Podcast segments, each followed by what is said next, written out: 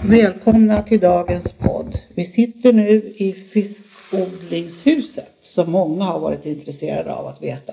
Titta in i fönstren och fantiserat vad är det här för någonting. Och idag var det öppet hus och det har varit så många besökare och så intresserade och så har vi fått så fina laxsmörgåsar, kaffe och stora bullar. En jättetrevlig dag och nu sitter vi här tillsammans och ska berätta lite grann om fiskodlingen och hur det har kommit till. Och ni får presentera er och prata fritt. Så börjar vi med Olle. Ja, jag heter Olle Karlsson och är född här i Hensvik. Och jag har lite minnen som har berättats för mig som jag kommer ihåg. Och då tar jag det med fiskevårdsföreningen i Herräng som bildades i mitten på 30-talet. Och det var ju oerhört värdefullt för folk som hyrde och arbetade på bruket här i Herräng. De hade ingen fiskerätt någonstans för vattnen utanför Herräng. De tillhörde ju Hensvik, Breda och andra. På det viset man kunde hyra, eller fiskevårdsföreningen började i Herräng och bildades. Då kunde man köpa fiskekort och alla kunde få fiska. På det viset som för behov. Och samtidigt så var fiskevårdsföreningen väldigt förutseende här med fiskevård. Så att man vid kajen, vid hamnen då, där byggde man en fiskodling i närheten av pumphuset så att man hade vatten. Och fiskodlingen där sköttes ifrån början utav Fåfäng-Johan, Ingmaris morfar. Sedan så vart det väl lite trångt där hamnen utvecklades. Och sedan så fick man utav bruket tillåtelse att bygga en ny fiskodling vid Folkets husviken eller Skeppshusviken. Och den gjordes, byggdes helt i egen regi. Gubbarna blandade all betong. Och jag, som jag vet så är det Algot Lindblad som ritar huset. Vad jag förstår. Ja, det är väl i stora drag. Men fiskevårdsföreningen här var väldigt fiskevårdande. Med förbud om spinnfiske till exempel. Var förbudet fram till 15 juni. Inga nätläggningar i vassvikar och gräsbottnar. Gällde likadant. Och Rysscher kom till där gubbarna fick lägga ryscher, men det var så kallade licensryscher. Och det var bara medlemmarna som fick söka licens som godkändes utav styrelsen och de vart anvisade sina platser. Och gäddorna måste lämnas för klämning utav rommen. Det är stora drag vilken insats fiskevårdsföreningen här i Herräng förutseende på 40, 30, 40-talet så var de fiskevårdande. Verkligen fiskevårdande. Tack för mig. Mm. Ja, jag heter Gunnar Eklöf och är ledamot i eh, samfällighetsföreningen i Herräng, eh, eller Hensviks samfällighetsförening. Det är så att vi fick ju då efter att eh, fiskevårdsföreningens årsmöte bestämde sig för att lägga ner eh, helt enkelt sin verksamhet så fick vi då som gåva överta fiskodlingshuset vid Fiska Lillhällan. Och efter det då så har vi startat upp ett års, eh, för eh, 2021. Då bildade vi en arbetsgrupp av egna medlemmar eh, och påbörjade då renoveringen av taket. Och eh, det var ju väldigt mycket jobb faktiskt. Svante ska berätta mer men vi har väl ideellt lagt ner ungefär 100-150 timmar skulle jag tippa på eh, allt material och så, eller ja, arbetstid. Eh, Du kan ju berätta lite också sånt om jobbet och så. Ja, jag heter Svante Trygge, är sommargäst här uppe och har fått vara med om och, och, renovera det här gamla huset. Och det vi har gjort är ju att vi har lagt om taket för att få det tätt. Det är ju grunden för att behålla ett hus. Sen så har vi ju då målat upp fönstret, målat upp eh, alla vindskivor och trädetaljer på utsidan. För att vi ska Ja, för att de inte ska fortsätta förfalla. Och sen så kommer vi att gå vidare nu med att putslaga nästa år och se om man kan eh, få någon eh, infärgning av fasaden eller något sånt. Så det är väl ungefär där vi står. Men då vill någon fortsätta. Tack för mig. Nej men det är väl eh, så också att vi ser ju att man kan göra väldigt mycket saker med det här huset. Det, är ju inte, det har ju varit en fiskodling och det finns inte kvar. Så att eh, nu kommer vi kunna ha eh, lite då och då när vi känner för det, eh, ha öppet hus och även ha verksamhet som till exempel konstutställning, eh, kanske något loppis eller någonting annat. Och kan man ha det öppet någon lördag då och då eh, under sommarhalvåret så är det ju väldigt trevligt faktiskt. Och det som Svante sa då så, så har vi gjort väldigt mycket på exteriören och nu ska vi också eh, fortsätta med det naturligtvis. Titta på putsen och eh, ja, eh, fortsätta även invändigt. Och kanske gå på en plan som vi har.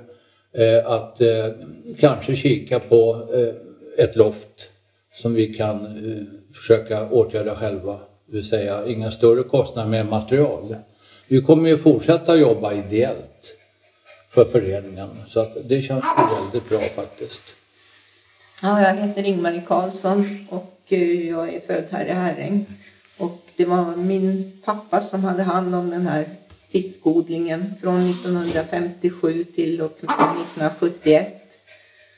Och som sagt, det var min morfar som hade hand om den första fiskodlingen som låg där marinan ligger nu. Men den här färdigställdes då 1957 och varje vår så lämnades det in gäddor, fiskades och lämnades in gäddor som klämdes på rom och mjölke och befruktades. Sattes i glas som finns här inne som man kan titta på och eh, genom att eh, med cirkulationsvatten eh, i de här glasen så kläcktes rommen så småningom och blev till små yngel då som vidare fick gå i bassänger tillsammans med enris för att gömma sig i. Och efter ett antal veckor då när vattnet var så tillräckligt varmt ute i, i sjön så planterades de ut, de här små ynglen, i vassvikar här. Och en del såldes till andra fiskodlingar. Och det var ju disponent Hedendal då tillsammans med Hushållningssällskapet då som bekostade det här fiskevårdshuset då som fastställ, färdigställdes 1957. Ja, sen har du något mer att tillägga, Olle? Nej, det har jag inte. Jag bara tänker mest på Herrängs fiskevårdsföreningen. Att det var synd att den på sätt och vis upphörde. Men det var ju ett det var ju sviten av det fria handredskapsfisket. Det fanns inga folk som köpte några fiskekort längre. Tyvärr. Så nu är det fiskas det fritt när och hur och var som helst. Inte till husbehov en gång. Nej, och nu märks det ju väldigt stor skillnad att eh, det har blivit väldigt mycket mindre gädda än vad det var på den tiden då när fiskodlingen var igång.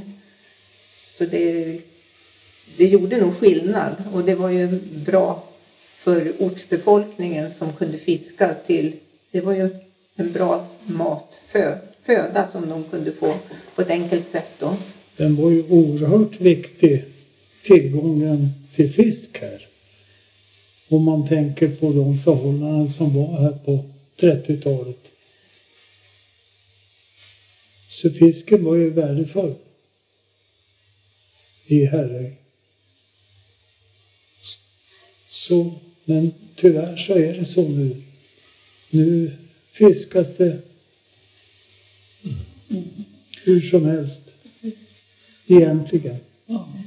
Jag vet ju att familjerna gick ifrån eh, Hensvik 1 bland annat och genom Barbro ner hit och rodde ut på lördag eftermiddagen och var borta med familjen och fiskade. Eh, och det var trevligt att vara tillsammans men eh, stora grejen var ju att få fisk och få mat. För det var väldigt fattiga förhållanden. Och det vet jag mamma berättade om att de åt ju fisk fem dagar i veckan. Ja. Det var på lördagen och, och söndagen speciellt och de kunde få kanske någonting annat. Någonting annat. Ja, annars var det fisk som gällde. Det hade, vi hade svält annars. Ja, hade, på 30-talet då när det var arbetslöshet Ja, också. ja. Det var det. att, eh, Jo, det har jag förstått att det är. Och jag kommer ihåg under bara när jag växte upp här och jobbade på bruket att det var gubbar som sparade semesterdagar. Ett par, tre dagar på sin tre veckors semester för att fiska sik till exempel på hösten då. Ja. på hösten. Alltså. Till och med när jag var ung så var det ju ett viktigt ekonomiskt fiske för bönderna ute på Ljusterö där jag bodde som sommargäst då. Så att det var ju oerhört viktigt på den tiden, sikfisket.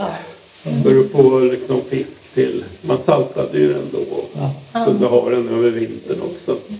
Det var ju det som är lite intressant idag. Mycket av de här delikatessfiskarna som vi äter. Det är ju ursprungligen rökt, insaltat och på annat sätt berett. Som vi tycker är exklusivt idag. Men det var ju nödvändigt. Man hade ju inte kylskåp eller frys eller någonting. Mm. Så mycket har ju tillkommit. Och så. Jag får tacka så mycket. Det har varit en mycket intressant dag och mycket intressant att höra.